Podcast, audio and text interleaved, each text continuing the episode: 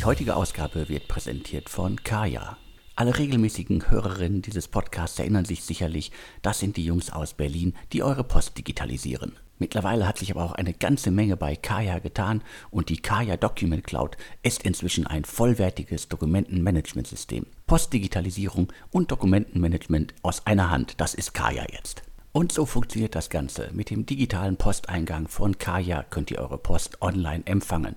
Dafür leitet CAYA eure Post um, bevor diese überhaupt bei euch im Unternehmen eintrifft und scannt sie tagesaktuell ein. In der CAYA Document Cloud könnt ihr dann all eure Dokumente online organisieren und bearbeiten. So könnt ihr zum Beispiel eingehende Dokumente ganz einfach im Unternehmen verteilen, Rechnungen bezahlen oder Formulare ausfüllen und unterschreiben. Alles direkt aus der CAYA-Plattform heraus.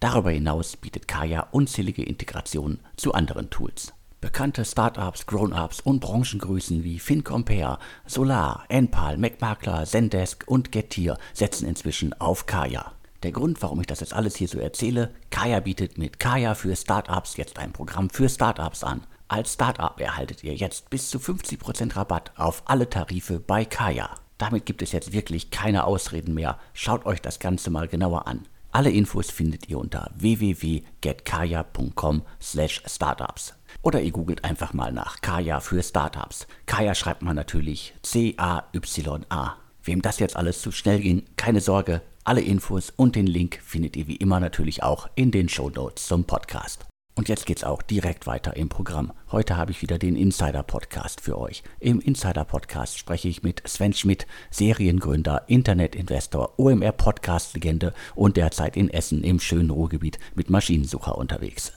Ja, auch von mir großen Dank an CAYA, die ja erneut Sponsor einer Ausgabe sind. Ich glaube, sogar ich muss das zugeben, der Remote-Trend, der hält weiter an und da hilft natürlich CAYA mit dem Produkt, das gut umzusetzen. Also daher haben die weiterhin Rückenwind und wir freuen uns über das Sponsoring der aktuellen Ausgabe. Alex, wir haben diesmal wieder viele News und manche Hörer fragen sich, woher kommt das? Und ja, so ganz können wir es auch nicht erklären, aber wahrscheinlich die Mischung aus trockenem Pulver auf der einen Seite und auf der anderen Seite natürlich auch im gewissen Rahmen wieder einen Tech-Rebound an den Börsen. Das beides zusammen scheinen da die Antriebsfedern zu sein. Und ja, wir können hier, Alex, ein neues deutsches Unicorn verkünden. Und ich glaube, du hast über die Firma schon öfter berichtet. Und worüber reden wir? Wir reden über Grover. Grover ist mir natürlich ein Begriff, der schon einige Jahre im Markt, 2015 gegründet von Michael Cassau. Ursprünglich quasi ging es ja eigentlich nur um so simple Sachen wie Unterhaltungselektronik, die man mieten kann, also quasi das Modell, ich muss mir das neueste Gerät nicht mehr kaufen, sondern ich miete es bei Grover. Das war 2015 auf jeden Fall, waren die damit relativ weit vorne.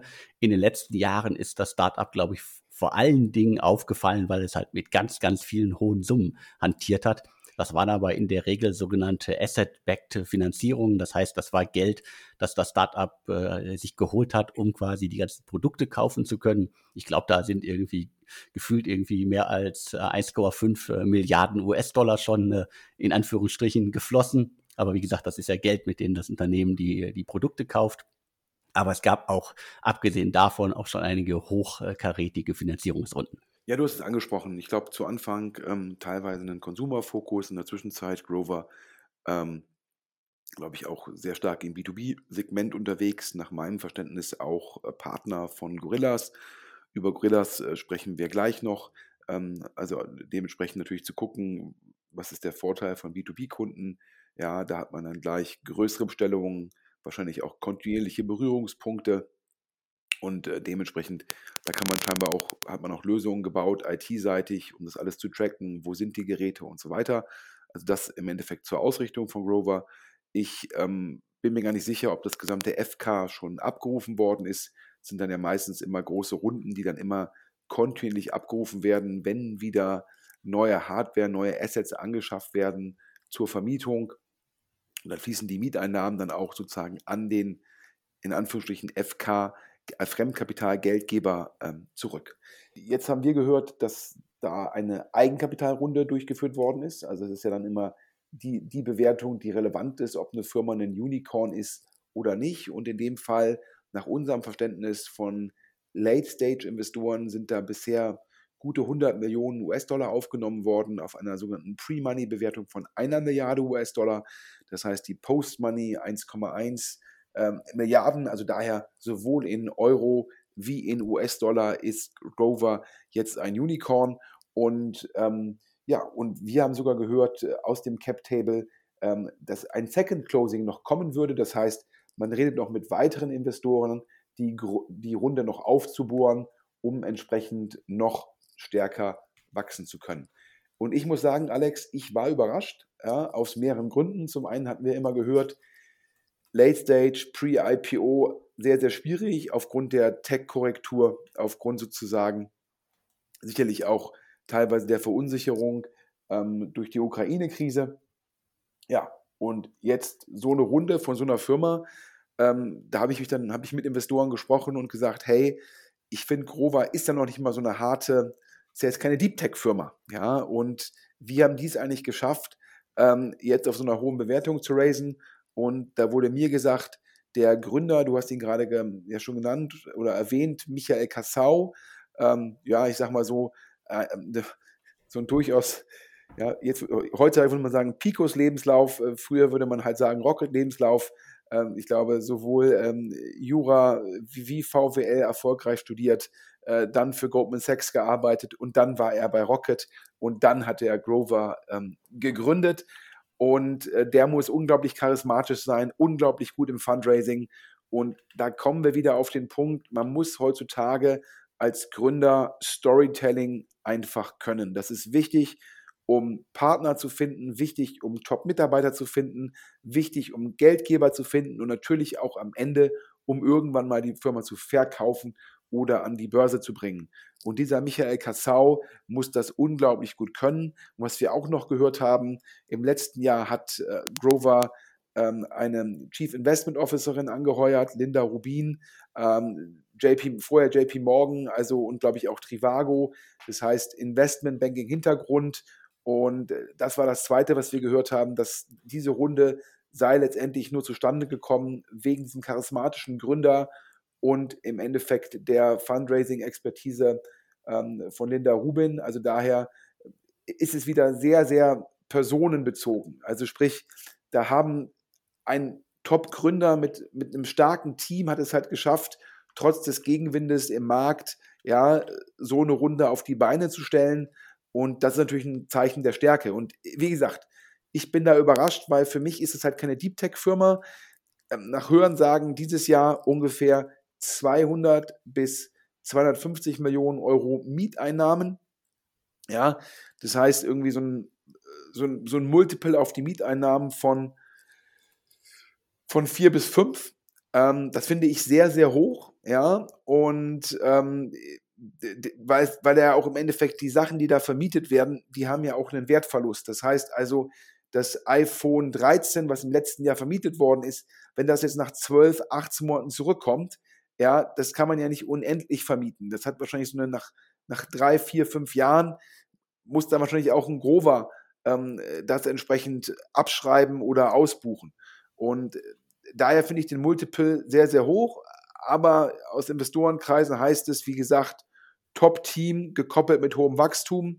Also daher, ja, wer in solchen Zeiten so eine Runde hinbekommt, Glückwunsch an Michael Cassau und Linda Rubin. Aber ja, ich bin mal so ehrlich, ja, ich hätte da jetzt das eigene Geld, Alex, nicht investiert. Okay, das ist auf jeden Fall eine Aussage. Also ich bin auf jeden Fall auch überrascht. Ich habe natürlich wahrgenommen, dass es Angebote wie Grover oder auch Everphone gibt, die in den letzten Jahren halt extrem gewachsen sind. Also das hat mich überrascht. Also vielleicht ist das auch damit zu erklären, dass es halt in einer bestimmten Generation, der wir nicht angehören, halt so einen extremen Wandel gibt, dass da wirklich viel gemietet wird. Und was man bei Grover ja auch sagen muss, also neben dem Team, das du ja schon erwähnt hast, ist auf jeden Fall, die haben es halt auch geschafft, eine Marke aufzubauen, also mit reichlich Werbung, Plakatwerbung und sonstigen Sachen. Also das scheint funktioniert zu haben und was in den letzten Jahren ja auch extrem gestiegen ist, ich glaube, die sind mittlerweile bei 380 oder 400 Mitarbeitern. Also die haben auf jeden Fall in den vergangenen Jahren einen extrem guten Lauf hingelegt. Aber ich bin auch überrascht. Ja, man muss aber auch sagen, und jetzt kommen wir zu dem Thema, was uns schon in den letzten beiden Podcasts beschäftigt hat. Grover ist im Portfolio von Target Global. Und ich hatte ja vor gut einer Woche einen Podcast mit den Kollegen von der Welt gemacht.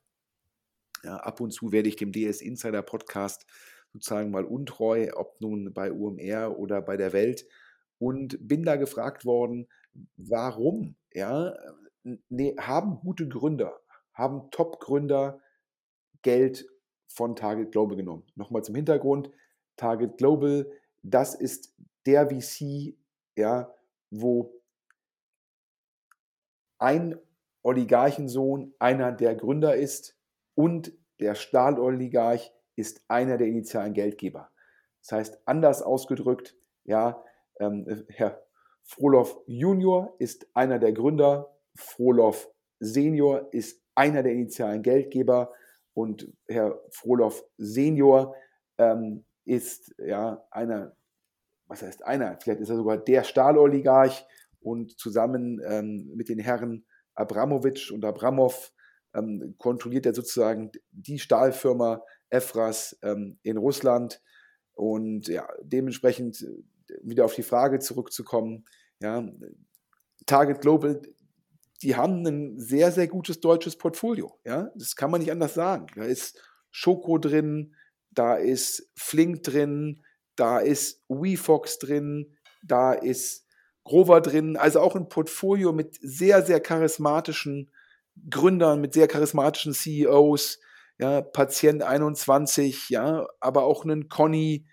ja, Auto 1, Sender, auch einen Amboss, ja, also das sind alles, ja, sehr gute Firmen mit charismatischen Gründern und da bin ich halt gefragt worden, wie kann es sein, dass diese Gründer gesagt haben, ja, sie nehmen jetzt das Geld von Target Global und da habe ich gesagt, es gibt ja nur 3 Gründe. Das eine ist naiv, das sind die Gründer, die ich gerade genannt habe, glaube ich, in keinem Fall. B, verzweifelt, ja, da würde ich auch sagen, das waren die wenigsten von denen. Sicherlich gibt es immer Situationen, wo ein Gründer in einer schwierigen Situation ist und sagt, ich brauche jetzt das Geld. Und das Dritte, und ich glaube, das ist in dem Fall die Antriebsfeder gewesen, ist Gier. Ja, Gründer, ja, also generell Gier und Angst führen zu Fehlern. Das sagt immer die empirische Finanzwissenschaft. Und alle diese Gründer, so charismatisch wie sie sind natürlich auch gierig. Ja? Sie wollen höhere Bewertungen, mehr Kapital, Unicorn werden und so weiter und so fort. Und da hat man dann natürlich, und zwar alle, ja? auch die VCs, ja? Auch, guckt man sich mal an, in Auto 1, da ist ein Cherry investiert, bei Flink ist ein Cherry investiert, bei Amboss ist ein Cherry investiert. Also da gibt es ja schon viele Investoren, die da mit Target Global ja nicht nur eine Portfoliofirma teilen, sondern mehrere.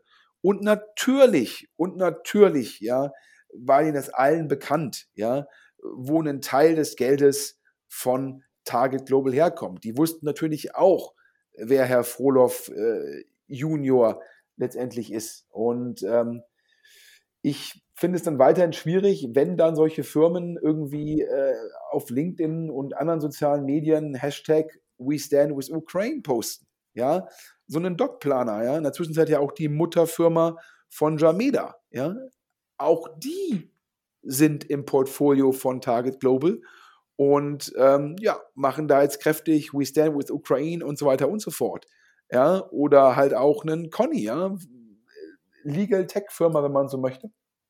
Ja, also da muss man sich auch als Gründer mal hinterfragen und man hat dafür auch die Verantwortung. Und auch als VC, der gesagt hat, ja, mach das vielleicht ruhig mit Target Global, die zahlen irgendwie eine hohe Bewertung und ja, klar, ich kann die Motivation von so einem VC verstehen, ja? Wenn der halt eine höhere Bewertung hat, sieht er gegenüber seinen Limited Partners besser aus, das sieht natürlich im Reporting besser aus, aber dennoch, ich kenne auch andere, die sich damals dann bewusst dagegen entschieden haben. Und zum Schluss, ja, irgendwann muss man auch dann ja, auch die Kosten von solchen Entscheidungen, ja, Kosten in Anführungsstrichen, mittragen, Alex. Definitiv. Also und selbst wenn man das als naives Gebaren noch beschreiben könnte, spätestens jetzt sollte ja allen klar sein, dass man ab und an sehr genau hinschauen sollte, wo das Geld herkommt. Und wir haben es, glaube ich, jetzt in den letzten Ausgaben mehrmals gesagt, das führt halt nicht nur national, sondern international zu sehr, sehr vielen Problemen. US-VCs, die nicht mehr mit russischem Geld investieren wollen und quasi, und wenn es die VCs nicht das Problem damit haben, haben vielleicht die LPs, also die Geldgeber der VCs, ein Problem damit, dass sie in keinster Weise mit russischem Geld mehr in Berührung kommen wollen. Also das schafft massive Probleme und es gibt ja jetzt auch die ersten Hinweise darauf, Artikel und Berichte darüber, dass halt andere Oligarchen, die auch als Investor aktiv sind, so langsam auf dem Rückzug sind und erste Anteile an Startups verkaufen. Ja, ich glaube, es gab ja noch einen Artikel im Manager-Magazin, wo man Herrn Frohloff Senior zusammen mit Herrn Putin sehen konnte. Die Kollegen von Finance Forward haben ja auch schon berichtet. Und damit jetzt hier die Hörer nicht denken, ich würde da irgendwie Portfoliofirmen von Target Global bevorzugen oder benachteiligen. Also auch ein MacMakler ist im Portfolio, ein Heaven HR ist im Portfolio von Target Global, ein Omeo ist im Target Global Portfolio, ein glaube ich, ein Demo-Desk ist da drin. Also es sind sicherlich, habe ich jetzt gar nicht genau gezählt, 10 bis 15 deutsche Portfoliofirmen ja, im Portfolio von Target Global. Und ja, also dementsprechend, da müssen sich die Gründer hinterfragen. Und ich finde es weiterhin inkonsistent, ja, sich auf LinkedIn halt irgendwie die ukrainische Flagge zu hissen und parallel Oligarchengeld zu vermehren. Das finde ich nicht ganz konsistent. Ja, aber ab zum nächsten Thema, denn ich sage mal so, ich glaube, das Manager-Magazin hat berichtet, dass, glaube ich, bei Getir sei russisches Oligarchengeld investiert. Wir haben es ja gerade gesagt, bei Flink ist auch letztendlich dann mittelbar russisches Oligarchengeld am Start. Und ich glaube, bei Gorillas kann man sagen, ist uns das nicht bekannt, Alex.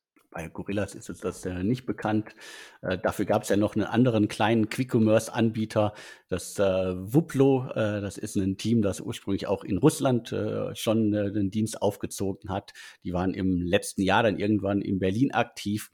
Die haben jetzt erstmal komplett auf die Bremse getreten. Sie nennen es Service Freeze, weil, und da gab es auch diverse Berichte, unter anderem von der Lebensmittelzeitung, dass im Hintergrund halt auch russische Investoren an Bord sein sollen, die an der Finanzierung beteiligt waren jetzt erstmal und deswegen es da erstmal Probleme gab, wohl beim Betrieb und das ist jetzt sozusagen erstmal eingestellt. Also im Moment heißt es vorerst eingestellt, aber wahrscheinlich, ich gehe mal davon aus, dass es schwierig wird, das Ding nochmal zurückzubringen. Schauen wir mal.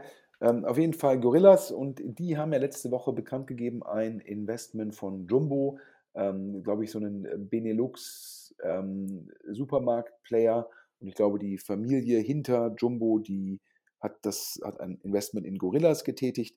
Wir hatten ja schon berichtet, dass Gorillas für ungefähr 500 Millionen sucht. Ich glaube, dann kam ein Bloomberg-Artikel raus, wo die Zahl von 700 Millionen Dollar genannt worden ist. Und jetzt kam wieder News, dass man doch nur 500 suchen würde. Auf jeden Fall hat Jumbo jetzt investiert in Gorillas. Ich glaube, die Größe ist nicht so ganz genau bekannt. Dennoch natürlich ein Vertrauensbeweis.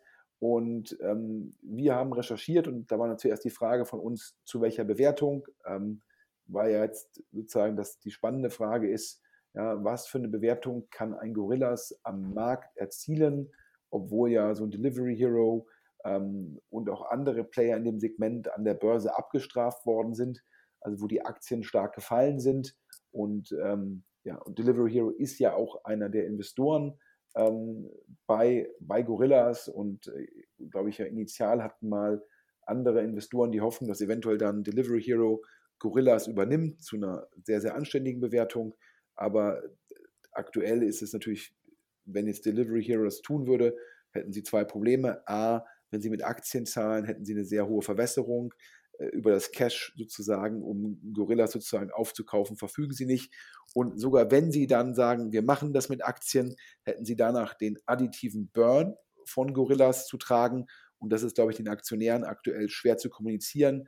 Delivery Hero hat gerade bekannt gegeben, dass man auch mit Glovo, die Firma, die sie übernommen haben, wolle man im Jahre 2023, ich glaube, die Kennziffer heißt Adjusted EBITDA, wolle man auf dieser Kennziffer irgendwie eine schwarze Null schreiben. Das heißt, man will der Börse jetzt kommunizieren, dass man das irgendwie hinbekommt. Und dann ist natürlich, kann man aktuell jetzt nicht Gorillas übernehmen. Das heißt, Gorillas sucht weiter in Anführungsstrichen externes Geld. Und da ist uns das Deck zugespielt worden. Das heißt, wir haben das aktuelle Gorillas Fundraising Deck. Wir hatten ja schon mal berichtet, dass Gorillas von JP Morgan, amerikanische Investmentbank, man spricht immer von Goldman, von Morgan Stanley und dann die Nummer 3 ist JP Morgan. Und JP Morgan macht sozusagen das Fundraising. Wir hatten dann auch berichtet, dass auch mit Specs gesprochen worden ist. Das ist aber jetzt nicht mehr der Plan. Und ja, und die sogenannte Runrate von Gorillas sind 700 Millionen US-Dollar. Allerdings enthält diese Runrate Liefergebühren, Mehrwertsteuer, Trinkgelder und so weiter. Das heißt also, die Trinkgelder gehen an die Fahrer, die Mehrwertsteuer geht an den Staat. Das heißt, die Netto-Runrate ist entsprechend geringer, müsste man entsprechend rausrechnen. Das Deck ist aus Februar, damals angegeben 700.000 aktive Kunden. Und dann kann man sich ja ungefähr ausrechnen, dass die dann halt im Monat für ungefähr 60 Millionen US-Dollar brutto bestellen. Dann kommt man ungefähr auf die 700 Millionen. Dann kann man daraus rechnen, dass man so ungefähr wahrscheinlich im Schnitt für 80 bis 90 Dollar pro Monat eine Bestellung abgibt. Und was ist die Marge? Da zielt in dem Deck natürlich ein Gorillas sehr stark ab auf die profitablen Warehouses. Das ist dann immer hier eine Beispielrechnung. Ich glaube, es sind von weniger als 10% der Warehouses da rausgenommen worden. Also man guckt sich also ganz genau an, auf welcher Zahlenbasis man dann so eine Rechnung macht, mit dieser sogenannten Contribution Margin. Und hier ist das in Dollar angegeben. Also eine Bestellung hätte, wahrscheinlich ist das vor etwaigen Discounts, hätte ein Bruttovolumen von $47,10 und da seien im Endeffekt die Kosten, die Produktkosten seien in Summe seien die $15,40, das heißt es verbleiben $11,70 Marge, also Contribution Margin 1, das sind 43%. Also da sicherlich eine anständige Marge. Dann wird hier, Alex, von Kosten für den Fahrer, also für den Auslieferer ausgegangen von $4,90. Das erscheint mir sehr, sehr gering, gerade in Deutschland. Denn ich habe ja mal vorgerechnet, dass ich glaube, dass die Gesamtkosten für so einen Fahrer müssten eher sich den 18 Euro nähern. Und das sind dann ungefähr $20. Das heißt, in dieser Rechnung wird davon ausgegangen, dass ein Fahrer 4 Lieferungen machen kann. Wow, da bin ich skeptisch, ob das wirklich auf alle Lager, also auf alle sozusagen Warenlager von Gorillas so ausgerollt werden kann oder ob hier nicht letztendlich so eine Art False Positive der Fall ist. Dann verbleiben auf jeden Fall $6,80 Contribution Margin 2, das sind dann ungefähr noch 25%. Und das ist dann halt für Payment, das ist sozusagen für das Warehouse und auch da die Picking-Kosten scheinen mir sehr gering zu sein. Und in dem Fall, in diesem, sage ich mal, in diesem Sonnenscheinfall, in diesem Best-Case-Szenario verbleiben dann als Contribution Margin $4,40 und das ist dann halt der Pitch von JP Morgan, dass man das duplizieren könne und da gibt es dann diverse Kohortenanalysen, die natürlich alle nach oben zeigen. Dann sagt man halt auch, in Frankreich die Übernahme von Frichti, habe ich wahrscheinlich total falsch ausgesprochen, alle Franzosen lachen jetzt laut. Und man hat natürlich auch die Retail-Partnerships, da habe ich ja gerade schon Jumbo als Investor genannt. Also daher, ich habe ja schon in mehreren Podcasts gesagt, dass ich das skeptisch sehe. Und als Team, vielleicht auch nochmal spannend, neben der Marge ist ja immer die Frage, wer sind die handelnden Personen? Ja, neben dem Gründer, auch da, wir haben gerade über charismatische Gründer gesprochen. Ich glaube, es gibt kaum jemanden, der charismatischer ist als Kaan Sümer. Und dann gibt es den Adrian Frenzel als COO, es gibt den Elmar Brotscheid als CFO, es gibt Dina Fox als Chief People Officer, also ich habe es bewusst ausgesprochen, weil CPO könnte ja auch Chief Product Officer sein, aber sie fand den Bereich HR. Und dann gibt es noch den, für mich immer schwierig auszusprechen, Sükrü Dardelen, das ist der Chief Strategy Officer, der vorher bei Bain war. Und ich glaube, die Position der CMO und der CTO sind aktuell gar nicht besetzt. Das heißt, die Gorillas leidet weiter. Alex, du hörst es ja auch, ist ja nicht jeder kommt mit dem charismatischen Gründer klar. Das ist wohl so, das kann man auch nachvollziehen, wenn man das ein oder andere Video kennt, das aus dem Gorillas-Universum von Mitarbeiterinnen oder ehemaligen Mitarbeiterinnen geteilt worden ist. Also auf jeden Fall ist es ein spannender Einblick. Also ich komme bei den Kosten für die Rider auch nicht mit. Da braucht man ja wirklich, glaube ich, sehr, sehr viele Warehouses, dass man irgendwie gefühlt 4 oder 5 Touren innerhalb von kurzer Zeit machen kann, was ja irgendwie dann wieder auch auf die Kosten drückt. Also schwierig, das nachzuvollziehen. Also vielleicht erklärt uns das ja mal jemand. Ja, ich glaube, du hast es richtig gesagt. Um so viele Touren zu machen, muss man eine unglaubliche Dichte haben, damit die Fahrten unglaublich kurz sind. Und dann ist wiederum die Frage, kann man so eine Dichte an Warehouses halt finanzieren? Und ich hatte auch an einem der Podcasts gesagt, dass teilweise auch Gedankenspiele gemacht werden bei diesen Anbietern, ob es nun Getir, Flink oder Gorillas ist, halt mit größeren Warenlagern zu arbeiten. Aber die größten Warenlager führen dann halt direkt wieder zu längeren Fahrten und damit zu einer geringeren Lieferfrequenz und damit natürlich zu höheren Kosten. Was übrigens auch noch, ich sag mal, ganz süß ist, es gibt einen Chart von JP Morgan, wo halt gesagt wird, was ist die Zukunft von Gorillas? Und da ist natürlich, wird gesagt, hier mehr Kategorien, ja, teilweise auch White Label. Das kann ich noch nachvollziehen. Ab einer gewissen Größe macht das Sinn. Dann gibt es noch die Möglichkeit zu sagen, die Partner machen Werbung. Auch das, siehe Amazon, da kann man seine Marge erweitern. Und dann gibt es noch diese Thematik neue New Verticals, also neue vertikale Segmente erschließen. Und da ist zum einen Pharmacy genannt, da wehren sich natürlich die ganzen Kollegen, die bei Made und Co. investiert sind. Ja, ich sag mal, ja, in Anführungsstrichen freuen, dass jetzt auch Gorillas und Co. in den Markt rein wollen. Und man will auch irgendwie sagen, man will teilweise, um halt die Fahrer besser auszulasten, um eine höhere Frequenz hinzubekommen, will man auch als Plattform auftreten, als Logistikplattform. Das, alles was da steht, ist, glaube ich, nicht immer einfach umzusetzen, aber ist meines Erachtens, ja, also das kann ich alles nachvollziehen.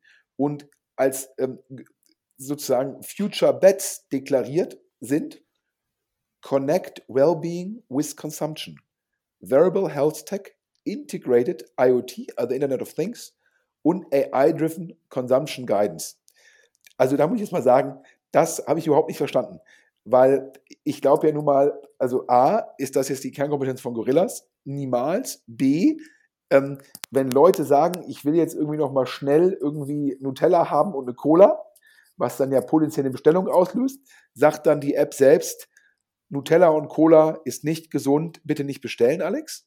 Also ich glaube, da ist das Anreizsystem zwischen de facto einem Quick-Commerce-Anbieter und einem Anbieter von AI-Driven Consumption Guidance ist nicht die gleiche. Nee, vermutlich nicht. Also ich kann mir auch nicht vorstellen, dass es einen Supermarkt gäbe, in dem es nur gesunde Sachen gibt.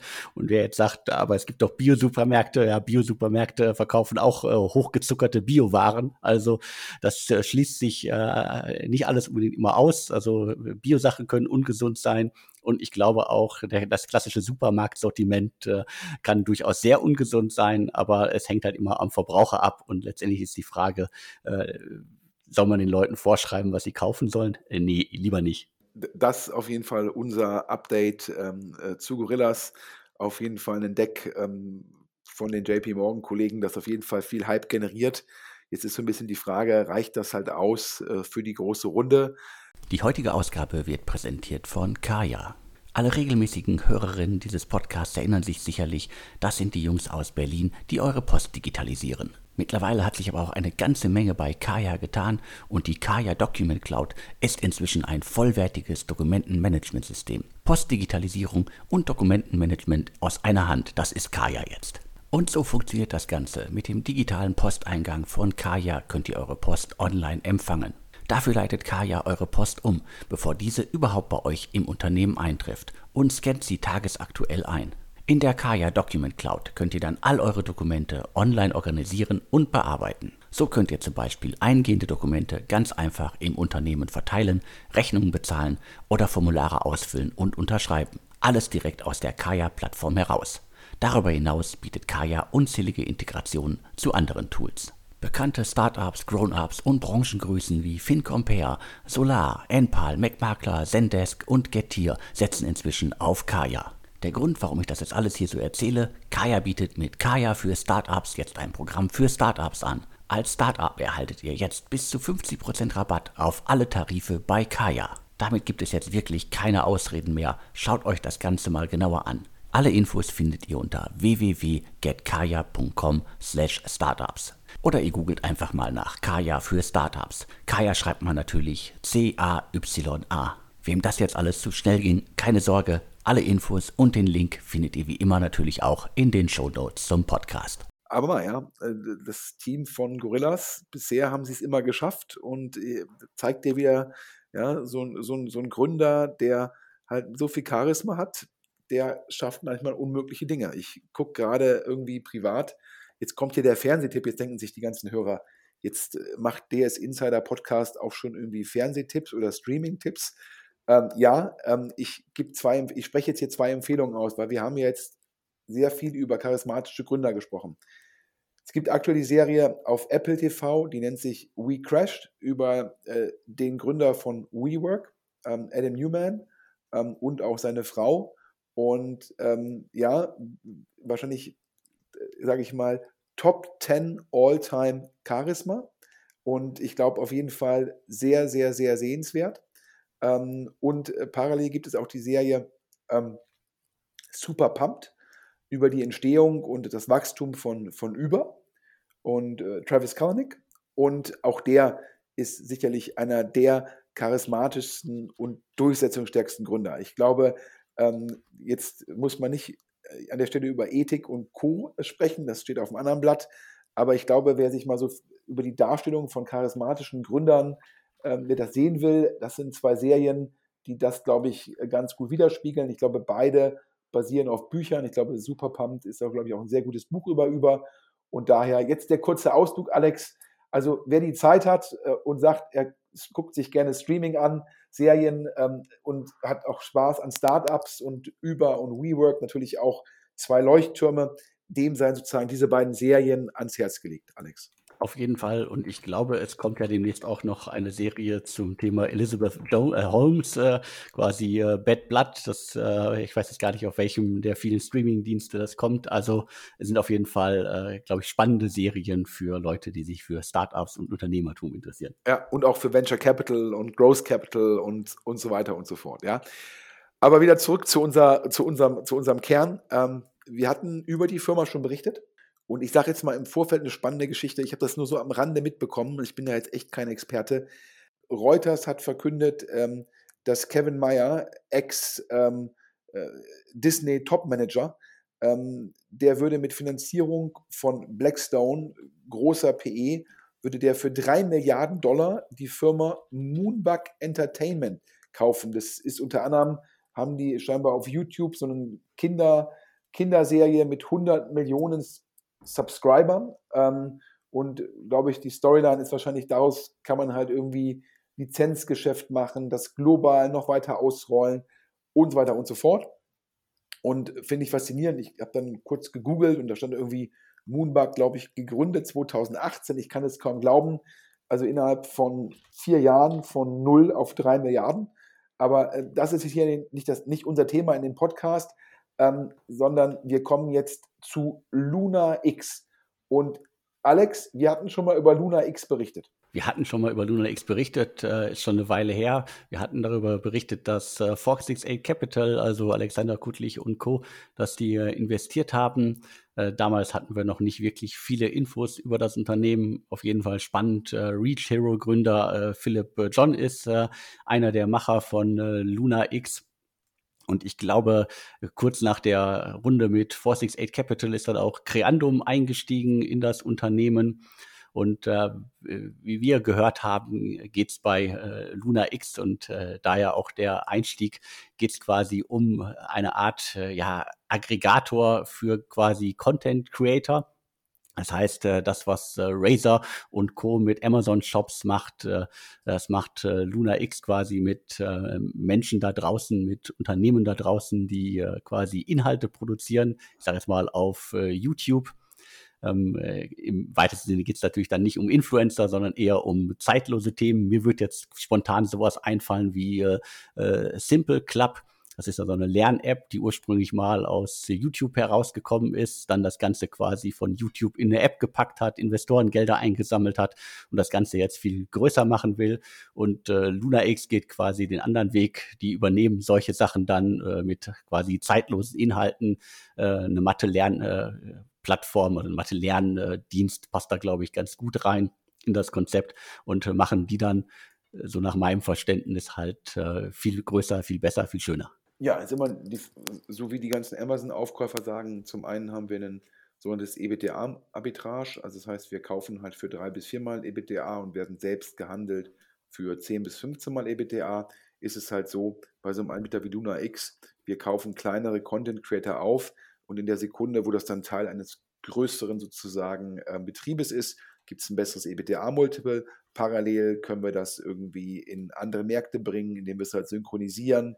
Wir können Lizenzgeschäfte aufbauen und wir können vielleicht auch neue Plattformen bespielen, also vielleicht dann irgendwie auch TikTok, ja, oder können von TikTok zu YouTube oder von Instagram wiederum zu YouTube. Das heißt, wir können dann halt auch Plattformen-Expansion machen und das sind da die Treiber. Und wir können jetzt hier exklusiv verkünden, dass, du hast ja schon gesagt, initial 468 Capital von Alexander Kudlich, dann Creandum, einer der führenden skandinavischen Investoren, sicherlich mit Simon Schminke auch in Deutschland ganz vorne dabei. Und jetzt investiert Tiger Global. Ich glaube, wir haben über Tiger schon hier mehr als einmal gesprochen, Alex, um es so zu formulieren.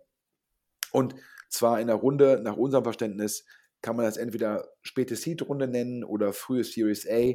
In Summe die Runde 15 Millionen Euro auf 50 Millionen Euro Pre. Also 1,5 auf 5,0 Pre, das heißt Post-Money 65 Millionen Euro.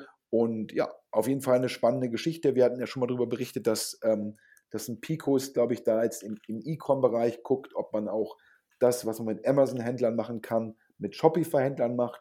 Und jetzt sehen wir halt auch im Tech-Bereich immer mehr Leute, die sagen, wir bauen eine Plattform und sammeln damit kleinere Firmen ein. Und jetzt hier der Ansatz, das mit Content-Creatern zu machen.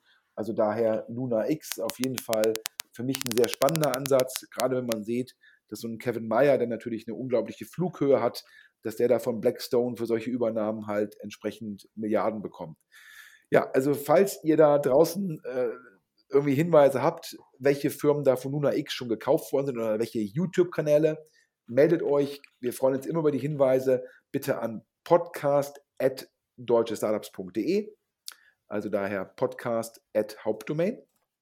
Es gibt aber auch auf der Webseite, also deutschestartups.de, einen anonymen Briefkasten. Das heißt, wer sicherstellen will, dass wir nicht wissen, woher es kommt und zu faul ist, eine Wegwerf-E-Mail-Adresse anzulegen, kann das auch einfach in den anonymen Briefkasten einwerfen. Wir freuen uns immer über Hinweise. Wir gehen den Hinweisen nach. Und ich glaube, Alex, das nächste Thema, da gab es auch initial einen Hinweis von einem Hörer, oder? Richtig, das folgende Thema wurde quasi in den anonymen Briefkasten geworfen mit wenigen Infos und wir haben dann gemeinsam geschaut, was können wir dazu herausfinden. Und ich musste jetzt sagen, mir sagte die Firma erstmal nichts. Da merkt man aber auch im Guten, wie breit gefächert das deutsche Startup-Universum in der Zwischenzeit ist. Aber ich glaube, du mit deutschen Startups hast ja eigentlich mit jeder Firma schon irgendwann mal einen Berührungspunkt gehabt.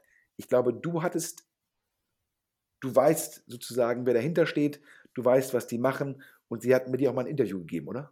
Richtig, also es gab zumindest auf jeden Fall schon mal in der Vergangenheit zwei Berührungspunkte, die zu einem Artikel auf deutsche Startups geführt haben. Das erste war eine Finanzierungsrunde, da sage ich gleich nochmal mehr dazu. Und das zweite war ein Interview, das ist noch gar nicht so lange her. Es geht um das Hamburger Unternehmen ExpressSteuer, also es geht um Steuern, also um Tech, 2019 gegründet, also schon eine Weile im Markt unterwegs.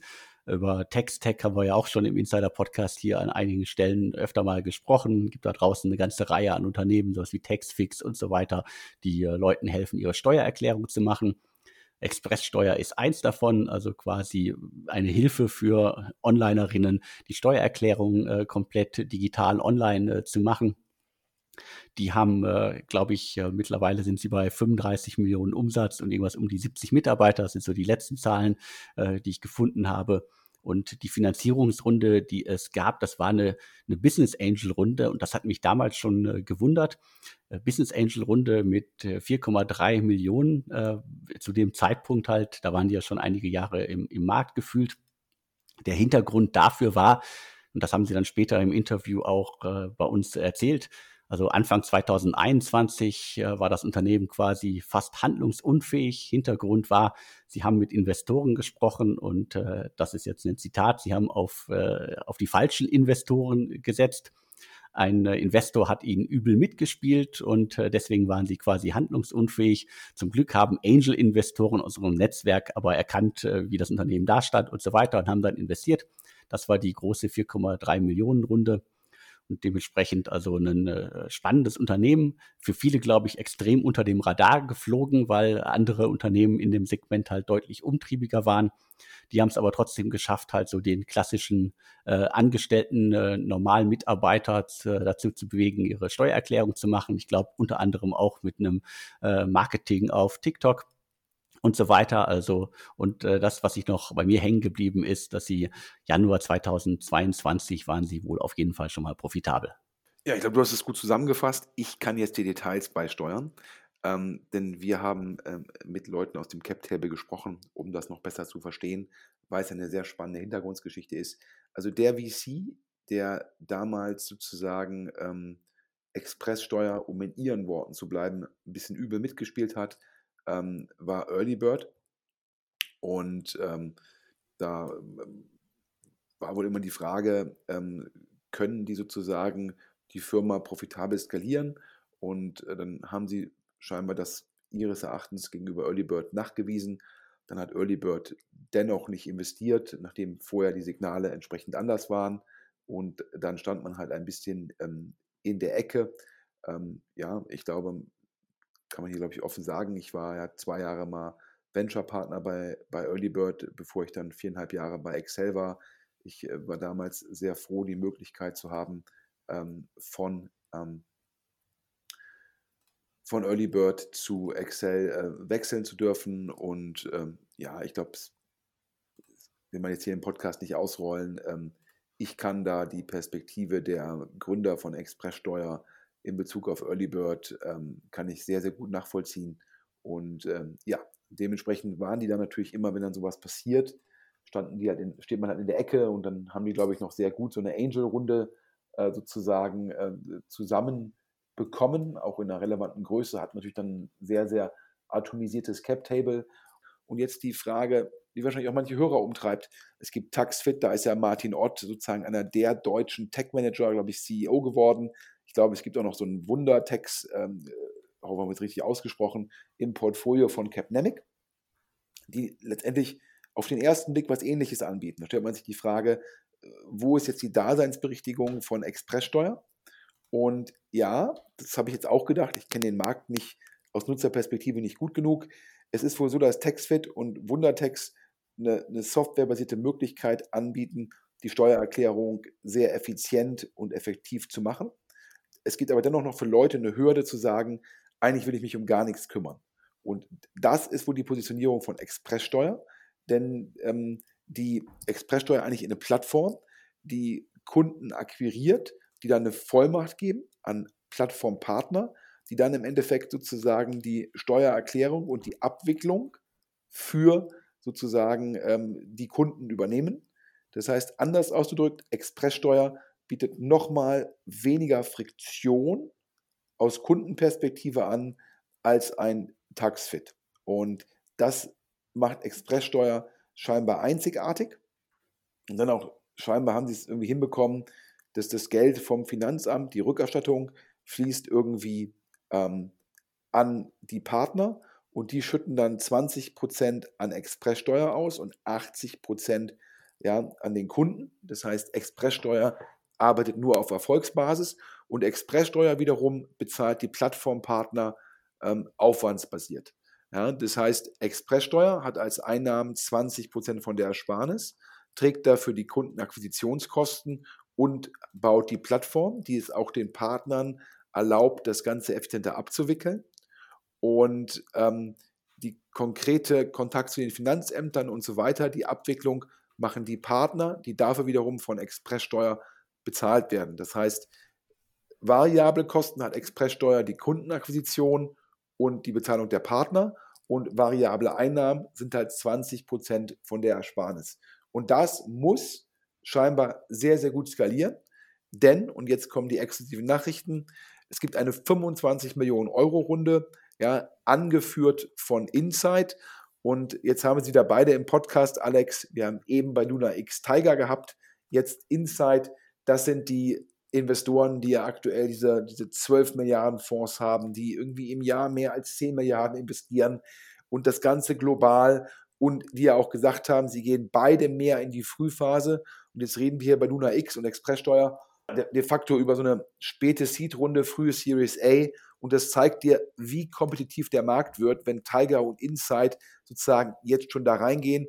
Und im Fall von ExpressSteuer ist der zweite Investor, wir hatten ja eben bei LunarX gesagt, Creandum und 468. Bei ExpressSteuer ist der zweite Investor Heinemann und Associates, also known as Project A Ventures. Die Bewertung soll ungefähr sein 75 Millionen Euro. Teil des Geldes ist wohl ein Secondary, scheinbar mit dem gewöhnlichen Abschlag, nach unserem Verständnis so Secondary-Bewertung eher so 65 Millionen Euro. Wir haben gehört, dass manche Angel, unter anderem der, ich glaube, in der Zwischenzeit, ich sag mal, mit einem hohen Bekanntheitsgrad ausgestattete Sebastian Diemer, der hat wohl damals im Rahmen dieser Angel-Runde gutes Geld investiert, hat teilweise auch geholfen, diese Angel-Runde zu strukturieren, und hat jetzt die Möglichkeit ergriffen, mit wohl einem sehr, sehr guten Return, also du hast ja gesagt, angeblich Angel-Runde 3,5 Millionen Pre, Post-Money knappe 8, jetzt im Endeffekt 65 Millionen für den Secondary. Das würde bedeuten, so einen 8x, also nach unserem Verständnis haben manche Angel rund um Sebastian Diemer die Chance ergriffen, in der Runde ihr Geld zu verachtfachen. Also daher ein schöner Erfolg für die Firma, ein schöner Erfolg für die Angel. Und warum nimmt Insight hier ein Heinemann und Associates mit? Der Pitch war wohl, Heinemann und Associates gesagt, wir haben geholfen, Trade Republic zu skalieren, und wir helfen jetzt, ExpressSteuer zu skalieren. Und was sind die Pläne, wenn wir über Skalieren reden, wohin skalieren? Die Firma soll sich umbenennen in Express Group, also weg von der reinen Steuerfokussierung, und soll auch nicht nur Deutschland machen, sondern gucken, dass man das Modell zumindest paneuropäisch ausrollt und auch neue Verticals erschließen. Ja, die Gründer haben vorher teilweise auch "Wir kaufen deinen Flug" gemacht, also sprich so Erstattungen, und wollen das auch friktionsloser machen. Und was jetzt im Steuerbereich scheinbar die zukünftige Innovation ist, da ist uns im Rahmen des Fundraising und Innovationen zugeflossen, da ist gesagt worden, man könne ja auch die Erstattung vorfinanzieren und sagen, wenn du dein Geld sofort haben willst, bekommst du 70%, wenn du wartest, bekommst du 80%. Das heißt, dann könnte so ein ExpressSteuer halt die Marge vergrößern, indem sie die Vorauszahlung vorfinanziert. Alex, durchaus spannende Pläne. Auf jeden Fall, also durchaus spannende Pläne. Bin ich wirklich sehr gespannt, das Ganze europaweit zu machen. Hört sich immer irgendwie leichter an, als es ist, weil das ist ja doch irgendwie in jedem Land extrem anders. Also das ist auf jeden Fall ein dickes Brett, das man da bohren kann, muss, soll. Und vielleicht kann da ja Project A dann wirklich helfen. Ja, Trade Republic, glaube ich, in Frankreich sehr erfolgreich. Und ja, schauen wir mal, ob man das auch 1:1 auf so ein Modell wie ExpressSteuer übertragen kann. Ja, aber ab zum nächsten Thema. Wir sind jetzt schon schon, wir nähern uns schon dem Ende des Inlandsfluges, Alex, und haben noch ein paar Themen, also müssen wir uns ein bisschen beeilen. Ja, über Celonis haben wir, glaube ich, schon mehr als einmal gesprochen. Ich glaube, das Enterprise Dekakorn in Deutschland mit Sitz in München, immer wenn ich auf LinkedIn mir die Mitarbeiter anschaue, denke ich mir, wow, ja, top Hiring. Und da ist es wenig überraschend, dass jetzt auch so eine Art Celonis-Mafia entsteht. Man hat ja immer in den USA immer dieses Beispiel dieser PayPal-Mafia, ja, wo ja, ich sag mal, Elon Musk, Peter Thiel und Co. Und jetzt gibt es auch so eine Celonis-Mafia und vor einigen Zeiten schon sind da 2 Kernmitarbeiter gegangen und haben eine Beratungsfirma aufgemacht. Ich glaube, Process End, ich hätte jetzt mal gesagt Process End, also komplett Englisch. Und Alex, die steigen jetzt ins Produktgeschäft ein, haben einen Spin-off gemacht und du hast die Details. Das ganze Unternehmen nennt sich Lyntics, du hast es ja gerade gesagt, im Grunde für mich so eine Art Ausgründung, Weiterführung von Process End und die beiden Macher steigen jetzt in das Thema Data Knowledge ein, also sie bleiben quasi beim Thema Enterprise Software, das sollte, glaube ich, jedem direkt klar sein. Und es geht, und das ist so ein schönes Buzzword derzeit, ich glaube, das liest jeder VC gerade in fast jedem Pitch-Deck. Es geht um die Demokratisierung von Data Knowledge. Die wollen quasi das Wissen, das bisher einigen wenigen zur Verfügung steht, quasi nutzbar, suchbar machen für alle in einer Firma, in einem Unternehmen. Wie gesagt, also Process End, was die Gründer zuerst aufgebaut haben, ich glaube komplett bootstrapped, klassisches Beratungsgeschäft, haben dann gesehen, wie groß die Nachfrage ist, das Ganze auch als sozusagen Produkt darzustellen. Und so ist Lyntics entstanden, nach meinem Verständnis de facto mit den Ressourcen von Process End entwickelt worden. Und jetzt kommt halt dann auch keine Pre-Seed-Runde mehr, sondern direkt eine Seed-Runde und wird angeführt von einem Investor, der sich in dem Segment sehr, sehr gut auskennt, Senovo, ein bisschen stiller als manche andere Investoren, aber glaube ich dafür in diesem Enterprise-SaaS-Segment extrem gut. Und die führen jetzt eine 3 Millionen Euro Runde an, auf einer Pre-Money-Bewertung von 10 Millionen Euro. Das heißt, die Post-Money ist 13 Millionen. Und meine erste Frage war natürlich irgendwie, als ich mit Leuten aus dem Cap-Table gesprochen habe, was machen jetzt die Gründer? Weil entweder mache ich Beratungsgeschäft oder ich mache Produktgeschäft. Es gibt wenig Beispiele, wo die Gründer parallel Beratung und Produktgeschäft gut gemacht haben. Und da wurde mir gesagt, die Gründer bleiben bei Process End, primär Gesellschafter, aber fokussieren sich jetzt auf Lyntics, auf das Produktgeschäft, weil sie da halt noch mehr Skalierungsmöglichkeiten sehen als im reinen Beratungsgeschäft. Finde ich auf jeden Fall einen sehr vernünftigen Ansatz, sehr gute Entscheidung zu sagen, hier, da ist das Potenzial. Ich gehe jetzt aus meiner Comfortzone meines Beratungsgeschäftes raus und baue jetzt ein Produktgeschäft auf und hole mir da auch noch externes Geld, um das Wachstum zu beschleunigen mit Senovo, mit einem sehr guten Investor. Und nach meinem Verständnis auch die Flixbus-Gründer dabei. Alex, hast du, glaube ich, auch gehört, oder? Genau, die sind auch damit dabei, also die sind ja auch sehr umtriebig und haben da eine Art eigenes Netzwerk, in das sie investieren. Und jetzt direkt zu den nächsten beiden Themen und zum einen ein Thema, wo ich ja sagen muss, Krypto, Alex, da ist ja meine Begeisterung so limitiert. Ich weiß, auf LinkedIn kann man irgendwie Web 3.0 und NFTs und irgendeinen Drop gar nicht mehr ausweichen. Ich muss das immer versuchen, irgendwie wegzuscrollen. Aber du hast irgendwie rausgefunden, es gibt hier in Deutschland eine Firma, die hat schon Top-Investoren und da kommt jetzt ein nächster Top-Investor rein und ich muss irgendwie sagen, ich verstehe es trotzdem nicht. Ist, glaube ich, auch ein Hardcore-Insider-Thema. Es geht um das Unternehmen Violet. Da war schon Blue Yard Capital mit an Bord und diverse andere quasi der Krypto-Liga quasi, die man auf jeden Fall mit dabei haben sollte, muss und so weiter. Und die hatten, glaube ich, schon mal 3,5 Millionen US-Dollar eingesammelt. Das ist, glaube ich, auch extrem unter dem Radar geflogen. Also die sind irgendwo dabei, quasi ein Identitätsprotokoll quasi auf Kryptobasis sonst wie zu erstellen. Also da schaltet bei mir auch erstmal alles aus, weil so viel Infos hat das Unternehmen auch bisher noch nicht so richtig verteilt. Aber was ich ganz spannend finde, ist, nach einer ganzen Reihe von Investoren und Geld kommt jetzt auch noch Balderton Capital hinzu. Die investieren jetzt in einer neuen Runde mit einem Teil der Altinvestoren, auch unter anderem wieder Blue Yard. Und das klingt auf jeden Fall für mich, dass sich da irgendwie eine ganze Reihe fähiger Leute getroffen haben, die quasi versuchen, etwas Neues aufzubauen. Und das muss mir allerdings auch erstmal jemand so richtig im Detail erklären. Ja, also Blue Yard, ja, das ist ja der Berliner VC, wo alle GPs in München wohnen. Aber nach meinem Verständnis haben die mit Tokens und Krypto-Investments schon so viel Geld verdient, dass die eigentlich auch sogar in München schon fast in die Rente gehen könnten. Also daher sicherlich in dem Segment sind die stark und daher auch nicht verwunderlich, dass die mit Boilerton eine Runde sozusagen hinbekommen mit einem starken Folgeinvestor. Ja, ich sag mal so, wenn da Hörer sich mit auskennen, wir freuen uns über Hinweise, wie ja schon gesagt, podcast@deutschesdatenblatt.de. Ja, und kommen wir zu einem anderen regelmäßigen, anführungsstrichen Gast in unserem Podcast, der Berliner Super Angel Christoph Mehr. Wir haben darüber berichtet, der Tipp an alle Gründer ist, Geld von Christoph Mehr kann man ja gerne nehmen, aber man sollte gucken, dass man den eigenen Anwalt kontrahiert und nicht den Anwalt von Christoph Mehr, weil da gab es in der Vergangenheit Interessenskonflikte. Ja, vielleicht nochmal in alte Podcasts reinhören. Aber man muss schon sagen, der Mann ist auf jeden Fall aktiv, Alex, und du hast ein neues Investment über das Atlantic-Vehikel. Richtig, also Atlantic Labs investiert jetzt in ein Hamburger Startup, auch recht jung. Das ist ein intelligentes Datenimport-Tool. Also es geht um das Thema B2B.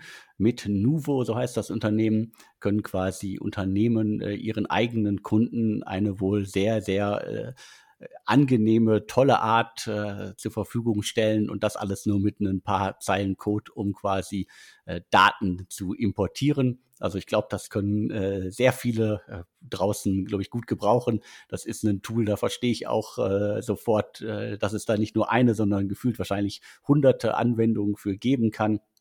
Wenn man das richtig gut macht, dann kann man da, glaube ich, auf jeden Fall sich als das Tool im B2B-Segment dafür etablieren. Und Nuvo hat jetzt mit Atlantic Labs den ersten Investor an Bord, der vielleicht diesen Weg begleiten kann. Ja, sind wir mal gespannt. Ist ja immer die Frage, zum einen, wie gut ist mein Produkt, und zum anderen, wie gut ist mein Vertrieb. Aber du sagst auf jeden Fall, da hast du recht, Alex, da gibt's einen existierenden Painpoint und gibt ja auch verschiedene Anbieter in dem, sage ich mal, ein API-Segment, so ein Segment I.O., die dann, glaube ich, für viel Geld gekauft worden sind, ich glaube, von einem Twilio. Ich hoffe, ich verwechsel jetzt nichts. Wie gesagt, einfach so viele Themen da draußen. Ja, und jetzt kommen wir nochmal zu einem Fundraising-News, und zwar nicht von der Firma, sondern von einem Fonds. Und nach unserem Verständnis raisen die Kollegen von Delivery Ventures. Ja, ich glaube, es ist Stefan Walter, Rufen Dresselhaus, und dazu noch sozusagen das halb Berlin-Mitte noch als Venture-Partner, Alex? So ungefähr kann man das auf jeden Fall beschreiben. 2016 haben sie den ersten Fonds aufgelegt, der zweite kam 2020, 80 Millionen, und haben halt auch in eine ganze Reihe von extrem erfolgreichen Unternehmen seitdem investiert. Ja, auf jeden Fall, nach Hörensagen, sehr, sehr umtriebige General Partner, und wie gesagt, ich glaube, ein sehr, sehr starkes Netzwerk mit halt Venture-Partnern, die das Ganze mit aufgesetzt haben.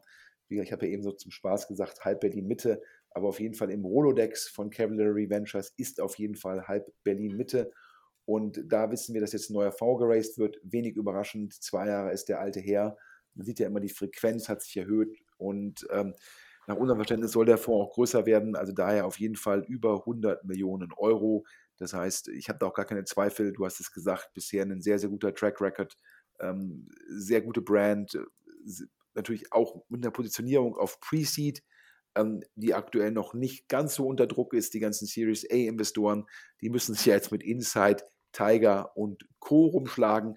Und im Pre-Seed-Bereich, wenn man sozusagen den ersten Check schreibt, dann hat man dann noch eine ganz gute Positionierung. Und daher glaube ich, Cavalry, da werden wir sicherlich bald vom First Closing oder vielleicht auch schon Final Closing berichten können. Und du, Alex, hast mir eine Geschichte erzählt. Du hast, glaube ich, mal in einem Buch gelesen, dass Apple hätte beinahe Blinkist gekauft. Blinkist, glaube ich, die Firma, die letztendlich so Bücher so B2B-Bücher, dass man halt die Inhalte zeiteffizient erfassen kann. Und das auf Deutsche Startups um die Zahlen, glaube ich, veröffentlicht. Ich glaube, Wachstum ein bisschen runter, dafür jetzt profitabel. Und du hast jetzt gehört, dass was im ersten Anlauf nicht geklappt hat, nämlich die Übernahme von Blinkist durch Apple, hätte beinahe im zweiten Anlauf geklappt. Das ist Berliner Gerüchteküche, oder? Es ist Berliner Gerüchteküche, aber wahrscheinlich vielleicht ganz nah dran. Also das erste quasi, den ersten Anlauf kann jeder nachlesen im Buch App Store Confidential. Da wird darüber geschrieben, dass Apple schon vor etlichen Jahren mal mit dem Gedanken gespielt hat, Blinkist zu übernehmen, mit dem Hinweis, dass es eigentlich damals schon zu groß war. Jetzt sind sie noch größer, sind profitabel und es gab wohl in den vergangenen Monaten, zeitlich kann ich das nicht genau einordnen, einen zweiten Versuch. Also Apple wollte Blinkist übernehmen. Kann ich mir vorstellen, dass sowas passt. Also Apple ist, glaube ich, ja immer auf der Suche nach spannenden Inhalten. Blinkist hat massiv Inhalte und das ja nicht nur auf Deutsch, sondern vor allen Dingen halt auch auf Englisch. Und das sollte sozusagen alles jetzt irgendwie stattfinden, aber ist kurz vor knapp, so zumindest das, was bei mir angekommen ist, ist das Ganze wieder irgendwie gescheitert. Und das heißt, der zweite Versuch, das zweite Planspiel ist auch vom Tisch. Und jetzt heißt es eigentlich nur, aller guten Dinge sind drei. Ich kann mir das gut vorstellen. Apple und Blinkist passen gut zusammen. Die müssen sich nun mal einig werden. Ja, keine Ahnung. Ja, vielleicht ist es ja auch dann, du hast ja jetzt bei Apple... Du hast Musikabos, du hast Apple TV, ich habe ja gerade WeCrashed erwähnt und vielleicht sagt man, man will auch in dem Bücherbereich sich über eine Subskription positionieren, um dann nochmal ein größeres Bundle anbieten zu können und vielleicht war die Idee, dass Blinkist dafür die Basis ist. Ja, aber vielleicht sind alle guten Dinge sind drei. Ich muss jetzt fair sein, ich kenne die Gründer nicht, aber wir drücken auf jeden Fall fest die Daumen. Und ja, liebe Hörer, ihr habt ja schon jetzt mitbekommen, wieder eine ganze Menge Finanzierungsrunden. Und ja, ich habe es gerade angesprochen gehabt, nachdem es jetzt, ja, sage ich mal so, im März durchaus manche Investoren, mit denen ich gesprochen habe, durchaus skeptisch waren, was so Bewertungen und Börsenthemen anging, ist jetzt so ein bisschen wieder Rückenwind da. Manche Tech-Werte an den Börsen haben sich erholt. Ja, das ist dann teilweise, ja, ist es dann schwankt es so ein bisschen und jetzt hast du wieder ein bisschen Rückenwind im Markt und schon auch wieder mehr Finanzierungsrunden und wir haben auch, ja, vielleicht können wir in 2 Wochen zwei weitere neue Unicorns vermelden, also nach gerüchteweise, wenn wir es noch nicht noch zu Ende recherchieren können, kommen da noch 2 weitere deutsche Unicorns, also auf die wir uns freuen können, aber ich fasse jetzt hier nochmal zusammen, Alex, Grover ist das neueste deutsche Unicorn, über 100 Millionen frisches Eigenkapital Dollar auf einer Bewertung von über 1 Milliarde Dollar. Also daher, und ein Second Closing kommt wohl noch. Ganz großen Glückwunsch an den Gründer Michael Cassau, den ich jetzt auch nicht kenne, aber der auch unglaublich charismatisch und gut sein muss. Aber auch ein Glückwunsch an Linda Rubin, die wohl als Chief Investment Officerin auch neben dem Gründer die treibende Kraft bei der Runde gewesen sein muss. Und das ist die Runde, die ja noch bei viel Gegenwind im Markt sozusagen zustande gekommen ist. Also ganz großes Tennis. Ja, wir haben ein kurzes Update gegeben zu Target Global. Ja, da gab es ja jetzt auch den Artikel der Kollegen vom Manager Magazin, wo man Herrn Frohloff Senior mit Herrn Putin zusammen sehen kann. Und ja, ich bin weiter überrascht, wie viele deutsche Gründer, die meines Erachtens sehr gute, sehr umtriebige Gründer, die eigentlich auch nicht in einer misslichen Lage waren, die haben dennoch Geld von Target Global gegeben. Ja, und ich sage immer, Gier und Angst führen zu Fehlern. Wer sich angucken will, ja, auf der Webseite von Target Global kann man die deutschen Portfoliofirmen noch sehen und ich finde es halt persönlich nicht konsistent, We Stand with Ukraine auf LinkedIn zu posten und parallel das Geld, sage ich mal, eines russischen Stahloligarchens zu mehren. Dann haben wir gesprochen über Gorillas. Das Investment von Jumbo, über das letzte Woche berichtet worden ist, ist ein Convertible, das heißt, das konvertiert dann im Rahmen der nächsten Runde. Ja, wir hatten aus dem Deck zitiert, da hat JP Morgan sozusagen einen sehr guten Job gemacht, die Schokoladenseite zu präsentieren. Es ist immer eine Frage, wie erzählt man eine Story, wie präsentiert man Zahlen. Sicherlich ein sehr gutes Deck. Dennoch ist natürlich der Markt schon ein bisschen skeptischer geworden, was Quick Commerce angeht. Aber bisher hat das Team von Gorillas immer wieder neue Investoren gefunden und Karan Sümer, sicherlich einer der charismatischsten Gründer, die es da draußen gibt. Dann haben wir ein spannendes Investment von Tiger. Tiger Global investiert in LunarX. LunarX macht sozusagen einen Roll-Up von Content Creators. Und zwar jetzt nicht die Influencer, die selbst so im Vordergrund stehen, weil dann ist der Content halt schon sehr stark abhängig von der Person. Es geht um Inhalte, wo die unabhängig von dem Creator selbst sind. Und es geht auch um Inhalte, die nicht tagesaktuell sind, sondern die einen sehr starken Longtail haben über die Zeit. Und auf jeden Fall ein spannender Ansatz. Und ich hatte ja gesagt, hier Kevin Meyer, der ehemalige, aus dem ehemaligen Disney-Top-Management oder ehemalige Disney-Top-Manager, mit Blackstone macht er das ganze Jahr im Großen. Dann Insight und Heinemann Associates investieren in ExpressSteuer, demnächst dann Express Group. 25 Millionen Euro Runde, aber Primary und Secondary. Und wir haben halt gehört, Sebastian Diemer hat mindestens für ein 8x verkauft. Also ein sehr erfolgreiches Investment von ihm. Dann, ja, die ist sozusagen die Celonis-Mafia am Werke und Lyntics, die Ausgründung aus Process End. Und dort investiert Senovo. Dann hattest du, Alex, berichtet, Bolderton investiert in Violet, CryptoPlay, wo schon Bluja drin ist, sicherlich einer der Segmentexperten, was Krypto, NFTs, Tokens und Co. angeht. Atlantic, der Berliner Super Angel, investiert in Nuvo. Ja, und dann final halt Cavalry, die einen neuen Fonds raisen. Alex, da hatten wir jetzt eine ganze Menge Inhalte und wir nähern uns auch dem Ende eines sehr langen Inlandsfluges. Deswegen zum Abschluss nochmal ganz, ganz herzlichen Dank an unseren Sponsor CAYA. Also wer sich für die Digitalisierung seines Postfachs interessiert, also wirklich die Post, die noch in den Briefkasten kommt, der sollte sich CAYA anschauen. Es gibt ein eigenes Programm für Startups, das heißt CAYA für Startups. Schaut einfach unter www.getkaya.com/startups nach. Ich glaube, CAYA war jetzt schon sicherlich fast ein halbes Dutzend Mal bei uns im Podcast. Das freut mich halt sehr, weil es halt zeigt, ja, Podcast-Werbung funktioniert. Sicherlich CAYA auch ein Produkt, was viel Rückenwind hat und sicherlich auch auf unsere Hörer extrem gut passt. Ich bedanke mich, euch allen einen guten Wochenstart. Ja, auch von mir vielen Dank, Sven, für die vielen Infos. Und jetzt bleibt mir nur noch zu sagen und tschüss.